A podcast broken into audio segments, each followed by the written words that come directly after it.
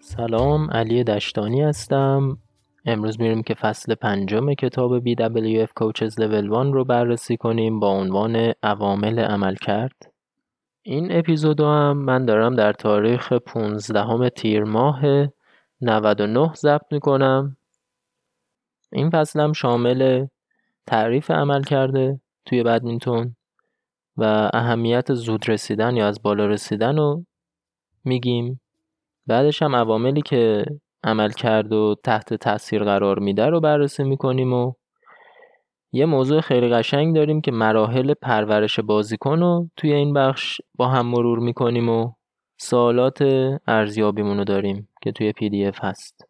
در نهایت هم شما قادر خواهید بود که 5 عامل عملکرد رو که حضور موفق رو توی بدمینتون پایه‌ریزی میکنه رو تعریف کنید و مراحل مختلف پرورش بازیکن رو تشخیص بدید که از نظر من خیلی لازمه. خب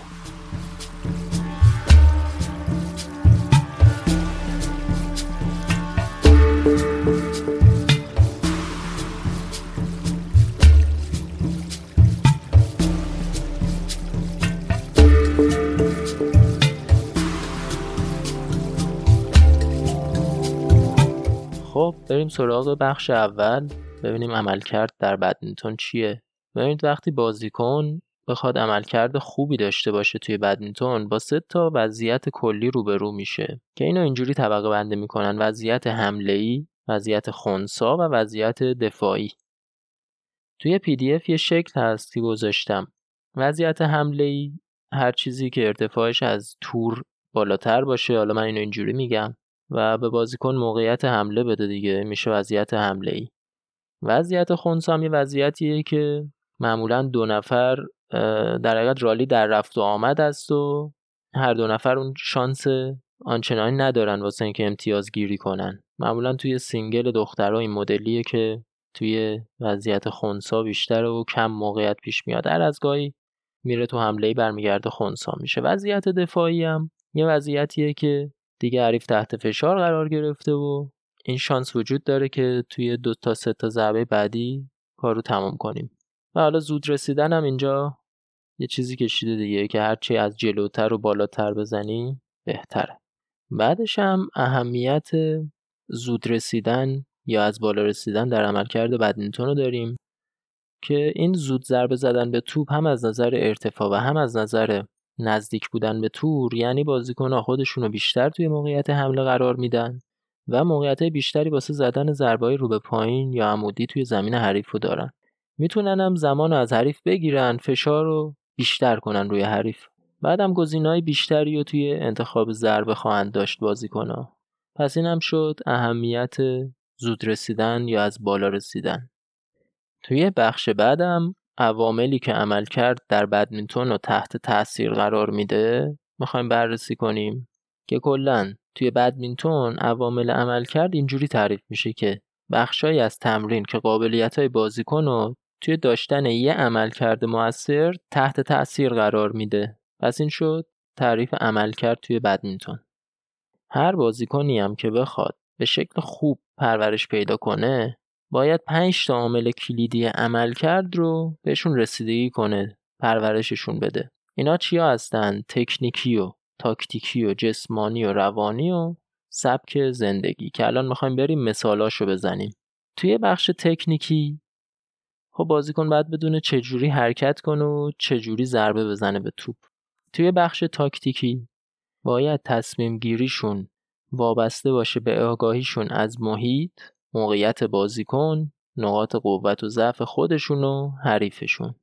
از نظر جسمانی باید روی قدرت، سرعت، استقامت، انعطاف الی آخر کار کنن.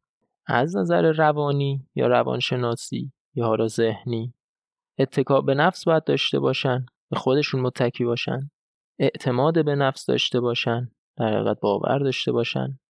روی احساساتشون، رفتارشون، همه اینا کنترل داشته باشن. حالا اینا رو بعداً باز بررسی می‌کنیم. تمرکز داشته باشن و تعهد هم که دیگه باید به ورزششون متعهد باشن. از نظر سبک زندگی و توی کاراشون، فعالیتاشون تعادل داشته باشن. نمونهش که ما باش مواجهیم همون درس و امتحانا و تمرین. اینا رو باید یه تعادلی توش داشته باشن. مدیریت زمانشون باید خوب باشه. این بازیکنایی که 5 دقیقه 10 دقیقه دیر میرسن اینا دیگه گیر نیستن. اینا مدیریت زمانشون ضعیفه. والدینشون باید علمو به دست بیارن و آگاهی بهشون داده بشه. نمونهش اینه که با ورزشکار 7 ساله 8 ساله این علمو به والدینشون بدیم که این برنامه بلند مدت 10 ساله است. اینجوریه که فکر نکنن یک ساله قراره اتفاقی بیفته. تغذیه باید کنترل شه و آسیب دیدگی‌ها باید مدیریت شه. اینا شد عواملی که یه عملکرد خوب رو تعیین میکنه. اینکه این 5 تا آیتم و ورزشکار به خوبی تونسته داشته باشه و پرورش بده یا نه. حالا نکته‌ایه که ما باید بدونیم، الان ما اومدیم این 5 تا عامل رو مجزا بررسی کردیم و جداگونه هم معرفی شده و اینا. این خب کمک میکنه به اینکه سازماندهی کنیم کارو، همه چیزا رو درست بچینیم، طبقه بندی کنیم. منتها این عوامل شدیداً به هم وابستن، به هم پیوستن. مثلا اگه از بازیکنمون انتظار میره که استقامتش زیاد باشه، توی یه مسابقه طولانی قشنگ دووم بیاره، خب این باید تغذیه خوبی داشته باشه. الان ما عامل جسمانیمون شد اون استقامته، تغذیه صحیحمونه شد سبک زندگی، یا اینکه حرکت و ضربه بهتر گزینه‌های حمله رو بیشتر میکنه. خب این شد بعد تکنیکی، مستقیما به بعد تاکتیکی وصل شد، پس جدا نبود.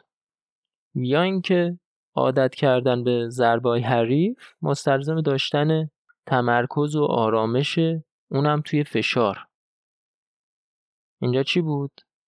عادت کردن به ضربات حریف تاکتیک بود، تمرکز و آرامش تحت فشارم روانی بود یا روانشناسی بود. پس دیدیم که این 5 تا عامل به هم وصلن، جداگونه نیست. توی بخش بعد میخوایم بریم مراحل پرورش بازیکن رو بررسی کنیم که خیلی خیلی بحث خوبیه و مفید.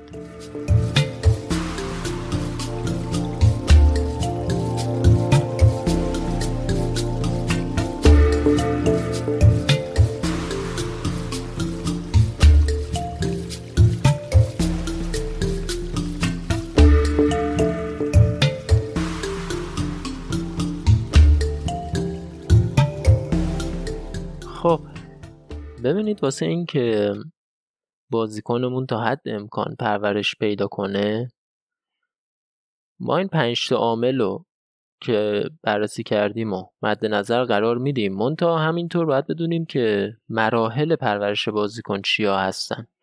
الان ما یه مدل داریم که میاد این 5 تا عامل رو به تفکیک سن به ما نشون میده که این بازیکن توی هر سن چیا باید یاد بگیره از نظر تکنیکی و تاکتیکی و جسمانی و روانی و سبک زندگی. در حقیقت اومده همین 5 تا فاکتور رو گذاشته توی سنین مختلف به شکل طبقه بندی شده.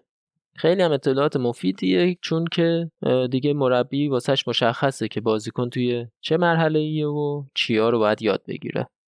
اول میاد دوران کودکی بازیکن رو مد نظر قرار میده که سن 6 تا 9 سال واسه پسر و 6 تا 8 سال واسه دختره. یا از نظر تکنیکی اون حرکات پرش شروع یا همون اسپلیت استپ رو باید کار کنیم، طی کردن مسیر رو باید کار کنیم، لانج رو باید کار کنیم و پرش. به نوعی همون حرکات بنیادین میشه گفت هستن که باید کار شه. مهارت ضربم با تمرکز روی چرخش ساعد انجام میشه، چه پایین چه بالا. این هم همونه که مدام بازیکن رو وادار نکنیم به اینکه آرنجش رو باز و بسته کنه. هم از آرنج آسیب میبینن، هم اینکه این مچو که باز میکنن و خم میکنن.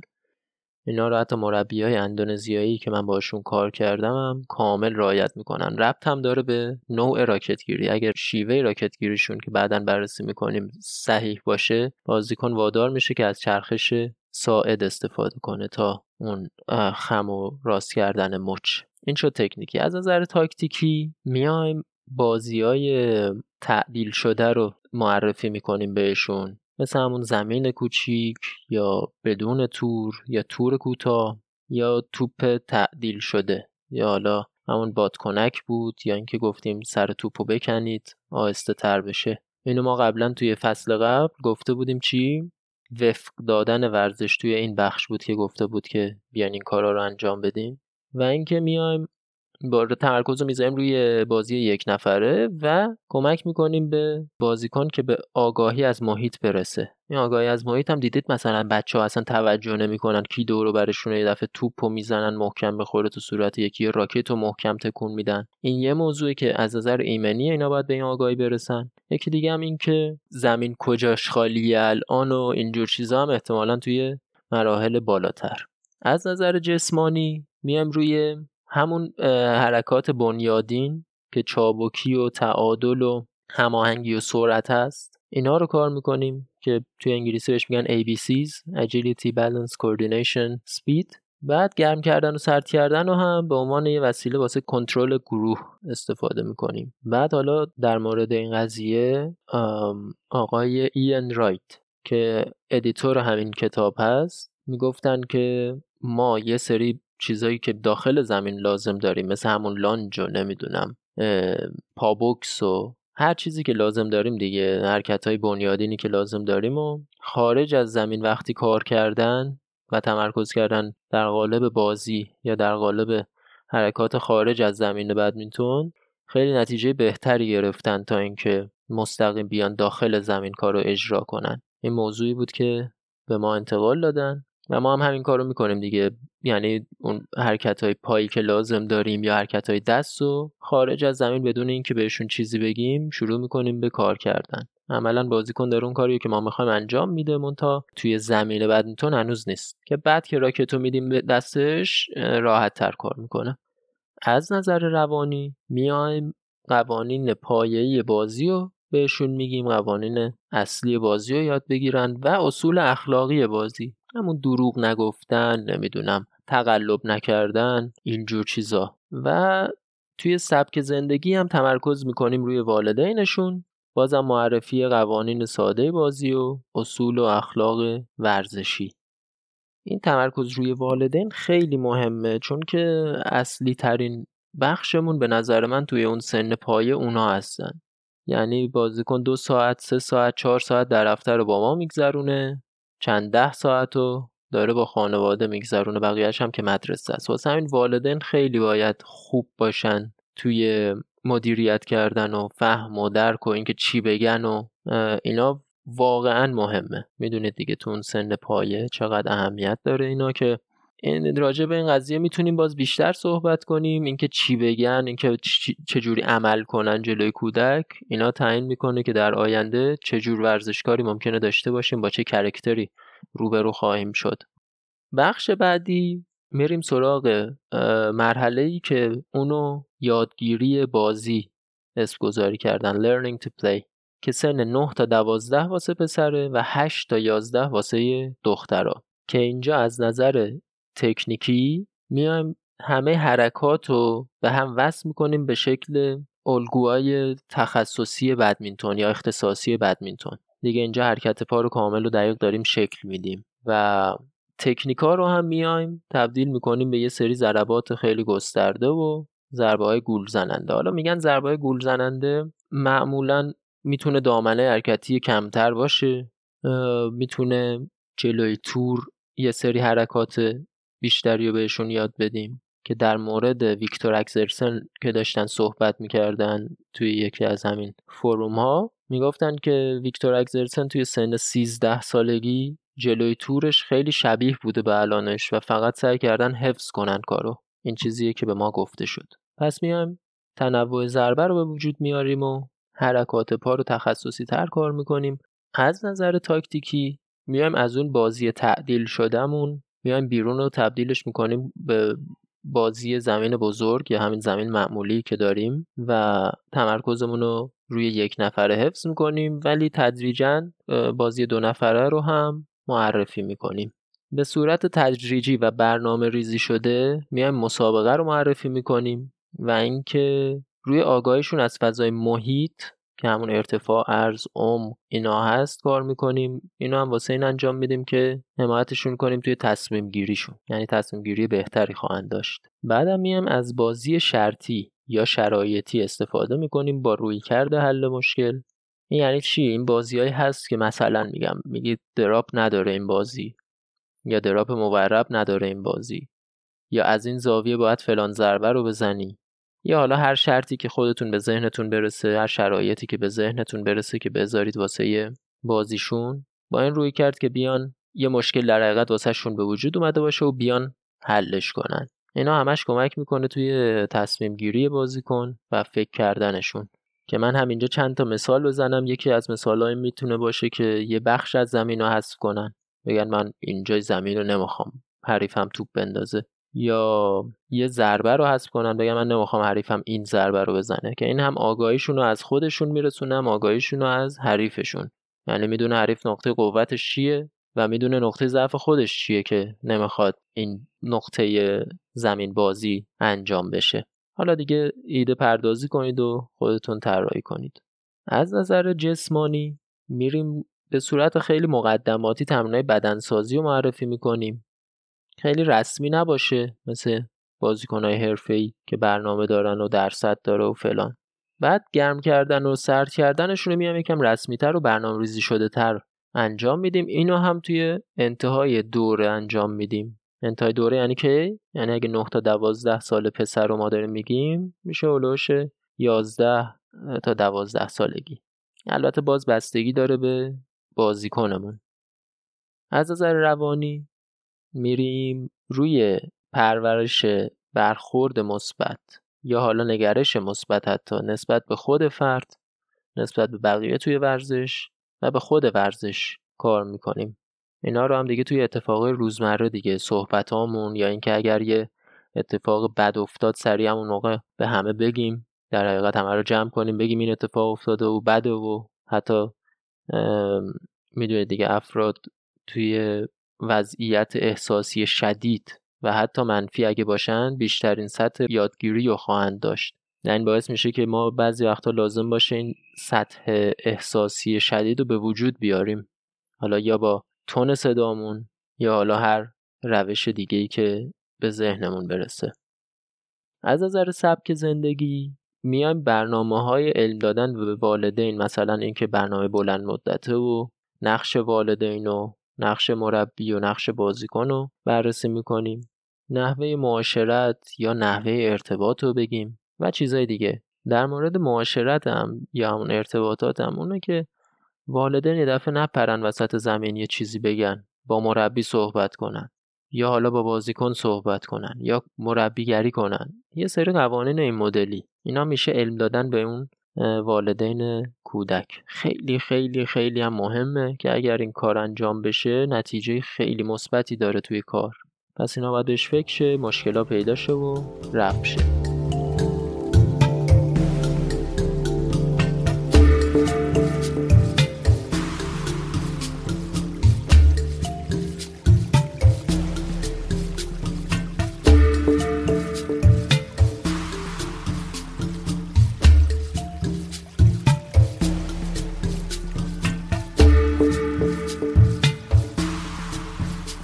مرحله بعدی تمرین برای تمرین، یا حالا training to train.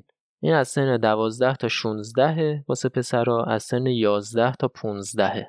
این سن چی بود اگه یادتون باشه؟ همون جهش ناگهانی بودا. این سن بود، اسمش هم تمرین برای تمرین یا حالا تمرین برای پرورش یافتن، یه همچین چیزی میشه ترجمهش کرد. از اسمش هم معلومه میخوایم تمرکز کنیم کلن روی رشد و تمرین. که توی این مرحله از نظر تکنیکی میایم روی مستمر بودن اون الگوهای حرکتی و ضربه ها کار میکنیم که تحت تمرینایی که به تدریج غیر قابل پیش بینی میشن و مسابقه با هم تیمیاشون این استمرار ضربه شون باید حفظ شه. پس چیکار میکنیم؟ میایم تمرین قبلی و یه مقدار بیشتر غیر قابل پیش بینیش میکنیم و توی مسابقه های همون داخلی توقع میره که این به شکل مستمر اجرا بشه. بعدم میام به نقاط مختلف هر فرد رسیدگی میکنیم، پرورشش میدیم. در حقیقت یه مقدار تمرین تخصصی تر میشه، شخصی تر میشه. قبلا اگه همه چی عمومی بود، الان میدونیم فلان بازیکن نیازاش ایناست و باید انجام بشه، که همین این توی یه گروه خیلی زیاد سخت دیگه. بخوایم تخصصی کار کنیم واسه همین مسلماً تایمای بیشتری لازم داریم که در اختیارمون باشه که بیایم مثلا به شکل تخصصی کار کنیم روی بازیکن. بعد از نظر تاکتیکی میایم کمک میکنیم به تصمیم گیری بهتر با توجه به آگاهی بازیکن از خودش، حریفش یا پارتنرش. خب این یعنی ما باید تمرینایی رو داشته باشیم که بازیکن مجبور باشه به تصمیم گیری، اونم با توجه به آگاهی از این چیزایی که گفته شد. باز اینجا به کارگیری بازی شرطی یا شرایطی با روی کرده حل مشکلی که توضیحشو دادم. بعدم تمرکز میکنیم روی یک نفره و تاکتیکای تخصصی دو نفره رو هم پرورش میدیم. حالا انتهای این دوره میکس هم قرار میگیره که ما نداریم میکسو. اینم از تاکتیک. بعد میریم بعد جسمانی که به صورت مقدماتی میایم روی پرورش استقامت و سرعت و انعطاف و قدرت کار میکنیم که اینا همون 4 تا S بود: استامینا، سپید، ساپلنس اند استرنت. به محض اینکه هم به بلوغ رسیدن، به بلوغ احساسی رسیدن، به شکل تدریجی میریم سمت برنامه بدنسازی رسمی. یعنی چی؟ یعنی طرف دیگه برنامه داره واسه خودش، میدونه چی کار باید بکنه. از نظر روانی میام تمرینای ذهنی رو انجام میدیم اون تا یه جوری که باز رسمی نباشه و بیشتر سعی میکنیم باز با توجه به صحبتامون، حرکتامون، گفتهامون روی ذهن فرد کار کنیم و روی پرورش مقاومت نفسشون کار میکنیم. این مقاومت نفس توانایی فرد واسه روبرو شدن با مشکلات، سختی ها، اینکه بخور زمین برگرده، و اینو واقعا لازم دارن، مخصوصا وقتی دیگه شرایط تمرین سخت شه، شرایط زندگی سخت شه. و باز حمایت از کنترلشون، اعتماد به نفسشون، تمرکزشون، تعهدشون.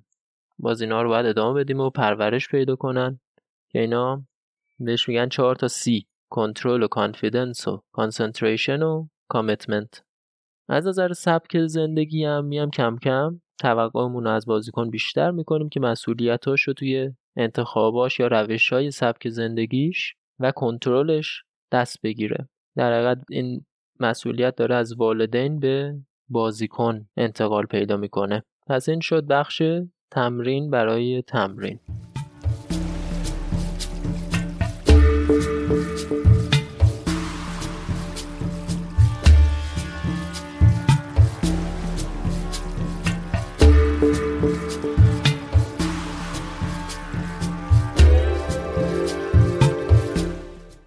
بخش بعد اسمش تمرین برای مسابقه هست. سن 16 تا 18 واسه پسر، 15 تا 17 واسه دختر، که از نظر تکنیکی همه الگوهای حرکتی که داشتیم و یا ضربه ها رو میان توی مسابقه با هم تیمیاشون به شکل مستمر انجام میدن، اونم با سرعت بیشتر یا با سرعت زیاد. بعدم میام روی نقاط ضعف و نقاط قوت هر فرد به شکل اختصاصی کار میکنیم و برنامه دوره تکنیکی رو معرفی میکنیم. برنامه دوره تکنیکی، کلا برنامه دوره یا پیریودایزد پروگرام، اینه که شما میدونی که مثلا 6 ماه وقت داریم تا مسابقه. از این 6 ماه انقدرش واسه دوره آماده سازی، انقدرش واسه دوره مسابقه. خود آماده سازی تقسیم میشه به آماده سازی عمومی و تخصصی، مسابقه هم تقسیم میشه به پیش مسابقه و مسابقه، دوره هم که ترانزیشن داریم، اونم بگیم دوره انتقال یا حالا ریکاوری که میتونیم توش برنامه رو بازبینی کنیم و ارزیابی کنیم. پس اینو میایم واسه بازیکن معرفی میکنیم، میگیم که آقا برنامه‌مون اینه، 3 ماه اول روی این کار میکنیم، 3 ماه دوم روی این کار میکنیم و الی آخر. از نظر تاکتیکی میایم روی برنامه‌ریزی قبل از مسابقه کار میکنیم. دیدین از قبل مربی بهتون میگه چی کار کنی با این بازیکن، چی کار کنی و اینا. بعد از مسابقه تحلیل رو داریم، این باید برنامه‌ریزی شده باشه. بازیکن بدونه بعد از مسابقه قرار نیست که راکتشو پرت کنه تو کمد بگه باختم دیگه بازی نمی‌کنم. بدون تحلیل داریم، کار داریم. برنامه‌های تحلیل ویدیو داریم که میایم عملکرد بازیکن رو در حقیقت با هم روی ویدیو نگاه میکنیم و همزمان با بازیکن تحلیلش میکنیم. بعد میایم واسه هر حریف به شکل مشخص برنامه‌ها رو که چیده شده توسط حالا خود بازیکن و مربی اجرا میکنیم. بعد اون برنامه دوره‌ای رو میایم واسه کار تاکتیکی هم استفاده میکنیم. اونم به این شکل معمولاً که مثلا اول دوره میگیم که دلیل زدن این ضربه ها چیه، بازیکن باید بفهمه چیه، بعدش باید بیاد توی تمرینای پرفشار روبروی بازیکن اجرا کنین این تاکتیکا رو، بعد بری دوره پیش مسابقه توی مسابقات که کمتر مهمه اجرا کنه اون تاکتیکا رو و بعدم بره توی مسابقه اجرا کنه. یه همچین شکلی داره. بعدم توی رویدادهای مختلف بیاد با مربی‌ها همکاری کنه یا کار کنه که حالا من میتونم از این موضوع چندین برداشت داشته باشم. منتها حالا اینجا بحث تاکتیکیه، اینه که به حرف مربی گوش کنه، سوال بپرسه، مشکلاشو بگه و در حقیقت مثل این باشه که انگار هر دو نفر دارن این کار رو انجام میدن. بعد از نظر جسمانی میریم سمت برنامه بدنسازی دوره‌ای که باز همون چیزی که توضیح دادم واسه یه کارای بدنسازی که از نظر سرعت این کارو میکنیم، قدرت این کارو میکنیم توی این دوره و فشار انقدر نوعش اینجوریه و دیگه حالا به این شکل پیش میره. میایم برنامه تمرینیشون رو هم اختصاصی میکنیم و اگر امکانش باشه از مربی متخصص بدنساز استفاده میکنیم که از نظر من خیلی واجبه واسه سطح بالا. مربی تکنیکی نمیتونه بیاد مربی بدنسازی هم باشه، یعنی خب مسلماً یه نفر دیگه که متخصص بدنسازی بهتر کار میکنه دیگه. بعد از نظر روانی میایم بازیکن رو به تدریج میکشونیم سمت تمرینای ذهنی و باز اگر شد زیر نظر یه متخصص.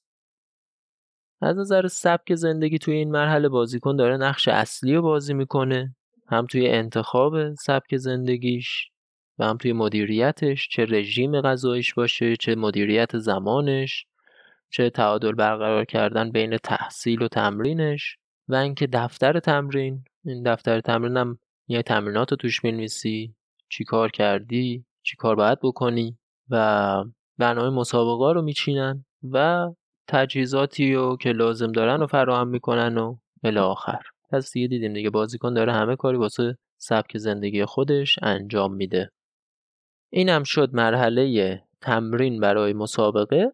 مرحله بعدی تمرین برای پیروزیه که سن 18 به بالا واسه پسر، 17 به بالا واسه دختره که کاملا برنامه تمرینی دوره‌ای و اختصاصی توش استفاده میشه واسه همه مواردی که گفته شد.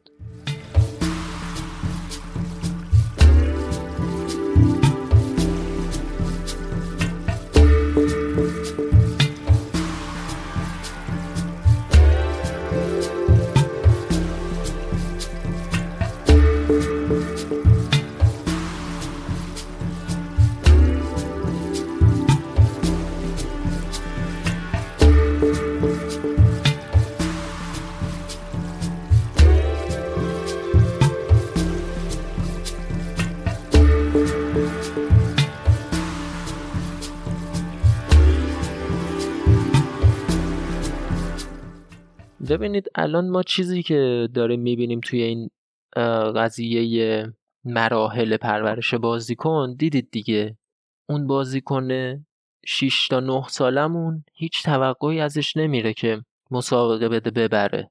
همش داریم روی یه سری چیزای ابتدایی، روی کیفیت کار داریم کار میکنیم.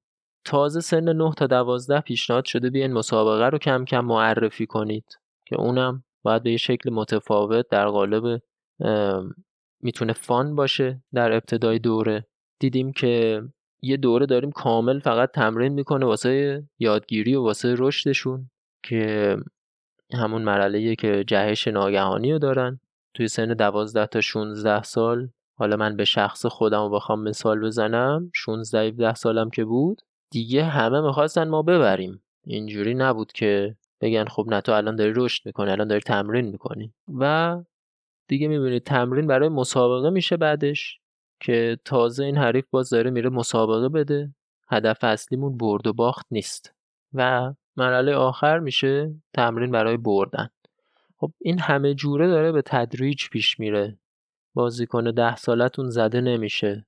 بازیکن 13 14 سالتون ول نمیکنه بره یه ورزش دیگه و بازیکن 16 17 سالتون میدونه که داره الان کسب تجربه میکنه توی مسابقه، قرار نیست میره مسابقه همه رو ببره. حالا اگه برد نشه جونش، اگه هم باخت برمیگرده تمرین میکنه. دیگه بازیکن 18 به بالا داره میره همه زورشو میزنه که ببره، منتها دیگه انقدر ذهنش خوب بار اومده که میدونه مسابقه این شکلیه، برد و باخت داره. حالا میگم به نظر من الان این یکی از چیزاییه که ما کم داریم توی کشورمون، اینکه بیایم بر اساس سن، بر اساس نیاز تفکیک کنیم و مربی‌ها بر اساس نیاز اون سن، نیاز و قابلیت‌های اون سن بیان تمرین بدن. و این فقط کار مربی نیست به نظر من، و کار سیستم هم میتونه باشه، کل سیستم ورزشیمون که بیاد اینو فراهم کنه واسه مربی. اون حالا شروع خوبیه که مربی آگاه باشه ازش. این تمرین دوره‌ای هم که در موردش صحبت کردیم توی BWF Level 2 بیشتر در موردش صحبت میشه. الان میتونید سرچ بزنید و بیشتر بخونید و فکر میکنم کافی باشه واسه این فصلمون. و باز اگر سوالی هست، نکته‌ای هست، حتما بپرسید. توی فصل قبلی من یه اشتباه داشتم توی ترجمه که یکی از مربیای عزیز اینو به من گفتن و منم اصلاحش کردم. اینکه اونجایی بود که دوتا بازیکن رو داشتیم با هم مقایسه میکردیم، یه جاش من در مورد قد یکی از بازیکن‌ها گفتم که این بازیکن قدش بلنده، سریع هم داره رشد میکنه، والدینش تعادل ندارن. من تا اونجا اصلا والدینی در کار نبود و خود بازیکن بود که تعادل نداشت. معذرت میخوام بابت اون اشتباه. البته الان اصلاحش کردم، هم PDFش و هم خود فصلو، که البته اپ رو باید ریست کنید تا این اصلاحاتش رو ببینید. و یه نکته که میخواستم بگم، ما تا الان اکثر کارامون تئوری بوده، یعنی بخش عملیش مثلا مشاهده و برنامه ریزی و اینا بوده، که برنامه داریم که بیام یه دوره رو بذاریم که چند تا مربی بشیم دوره هم یه بازی رو با هم مشاهده کنیم، آنالیزمون رو از حرکت دست و پا و بدن و همه اینا بنویسیم و بیافتیم روی برنامه ریزی جلسات تمرینیشون، که در حقیقت بیام این 5-6 تا اپیزودی که من ساختم و تا الان تمرینشون کنیم به صورت عملی. اگر که تمایل داشتید حتما از طریق اینستاگرام یا ایمیل که گذاشتم توی دسکریپشن با هم در تماس باشید و ما اون برنامه شو میچینیم واسه تون. ممنون که تا این لحظه با هم بودید و اگر این قسمت مفید بوده با دوستان به اشتراک بذارید. من خودم این بخش رو خیلی دوست دارم، خیلی اینکه طبقه بندی شده داره کار میشه توی دنیا به من انرژی میده و خودم توی کارم سعی دارم اعمالش کنم. و تا اپیزود بعدی هم به خدا میسپارمتون.